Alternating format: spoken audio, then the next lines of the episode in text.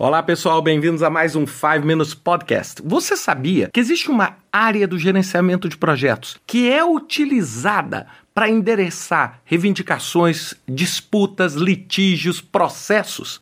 Essa é uma área chamada planejamento forense.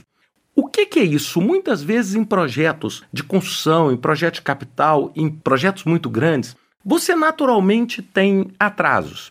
E quando você tem, por exemplo, um contratado dentro desse projeto, o contratado pode dizer que esse atraso não é de responsabilidade dele, porque você, como contratante, tinha uma determinada premissa que você não recebeu, e você, por outro lado, atribui esse atraso a ele. Então, o que, que o planejamento forense faz?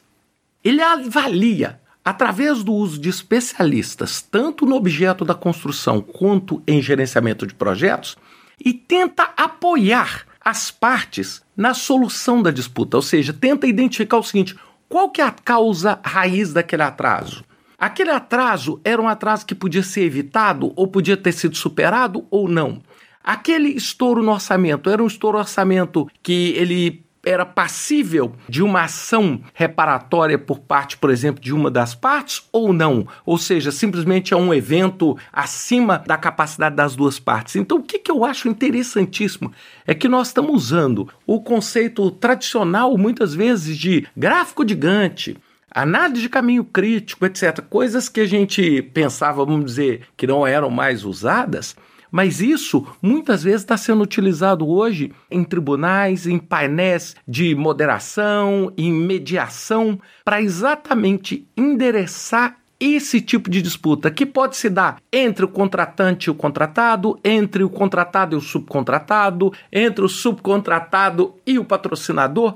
Então, tudo isso, gente, todo esse motivo, por exemplo, para atraso, extensão de prazo, pedida de adicional de contrato, tudo isso pode ser feito através desse planejamento forense.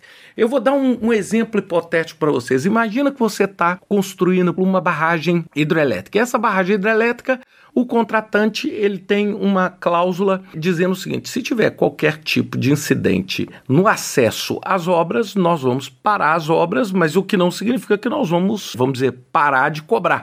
Ou seja, nós vamos dizer que não temos condições de segurança para poder trabalhar. E aí o planejamento forense vai dizer o seguinte: esse era o único tipo de acesso que eles poderiam ter usado para poder transportar o trabalho? Ou você tinha um acesso secundário? Porque se muitas vezes tivesse um acesso secundário, bem, essa alegação não existe. É uma mistura super interessante de direito com projetos. E isso, assim, eu já vi sendo usado muitas vezes em projetos de grande porte, mas eu acho que existe inclusive uma oportunidade para você trabalhar, por exemplo, em projetos, por que não projetos de tecnologia ou projetos menores? Ou seja, quando você contrata alguém para desenvolver um determinado sistema para você e você tem atraso, você tem uma disruptura, como é que essa responsabilidade vai se dar? Esse é um assunto interessante para a gente pensar. Eu achei esse um assunto sensacional e eu queria agradecer a dica do Carlos Augusto que conversou comigo sobre isso e me deu a ideia de gravar esse podcast. Bem, espero que tenha sido de algum valor para vocês e até semana que vem com mais um 5 Minutes Podcast.